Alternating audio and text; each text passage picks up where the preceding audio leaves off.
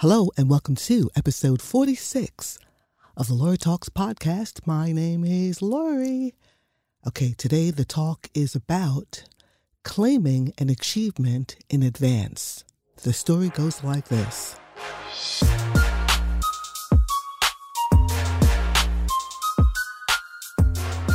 When I wanted to write my first book, Rich by Choice, Poor by Habit, for two years, it was just a thought that lived in my mind.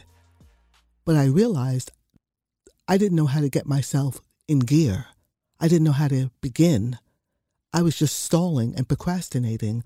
What did I do? What finally worked to create just enough pressure so that I could muster up the discipline to tackle the task?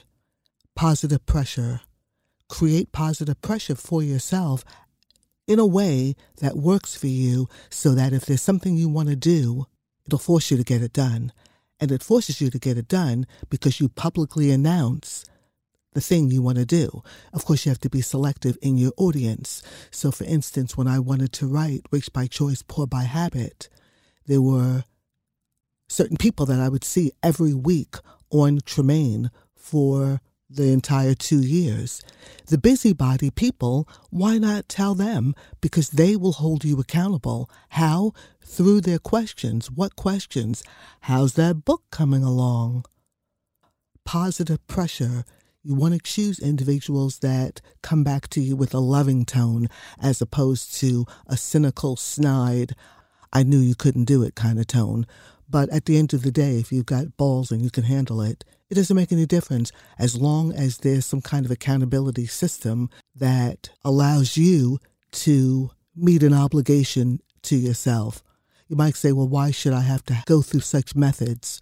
Not everyone can discipline themselves in one swoop. Some of us need a little more help. So I was able to anticipate who would come back to me and ask me about the book. But more importantly, I knew I wouldn't allow myself to suffer the embarrassment and the shame of not completing the book and then being viewed as someone who doesn't walk their talk. Mm-mm. That positive pressure, it got me on track, in gear, and obligated, and I used my travel time sitting on airplanes to write the book. Completing the task was simply easier than losing my credibility, and not necessarily to the outside world, but just your credibility to yourself. How can that make you feel if you announce you're going to do something and you don't do it? Oh, but it is a big risk to put it out there because it forces you to think through the steps, the emotion of going through certain tasks, meeting requirements but it's the ultimate vote of confidence in yourself. And it's the vote of confidence in yourself that allows you to make the announcement. And then it's your chutzpah that allows you to follow through. Continue to move with faith. Leap, believing the net will appear. Believing that all your needs are met, everything is working out for your good, and that everything you do, you lead with love. Hmm.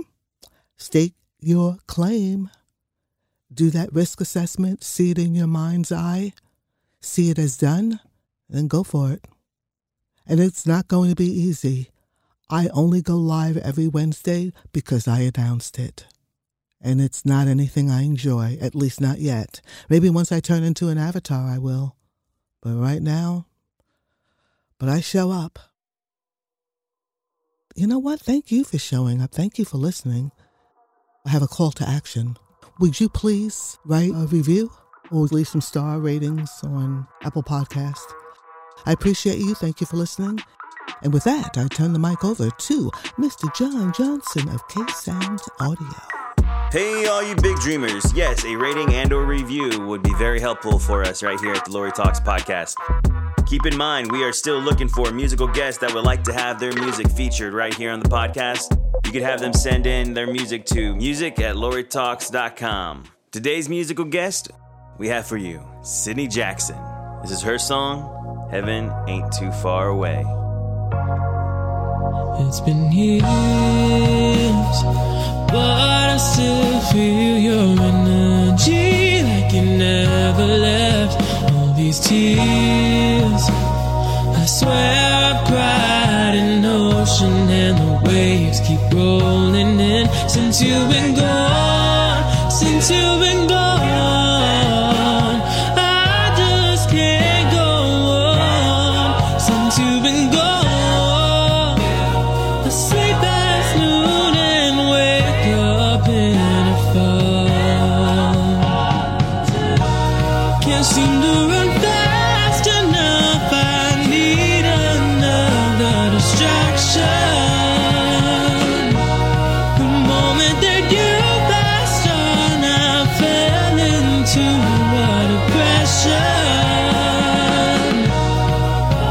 Would you leave me here to deal your possessions? Still, I pray that you too far away from heaven. Listen to your voicemail over and over so I can fall asleep at night. And I jacket cause it feels like you're holding me tight. Since you've been gone,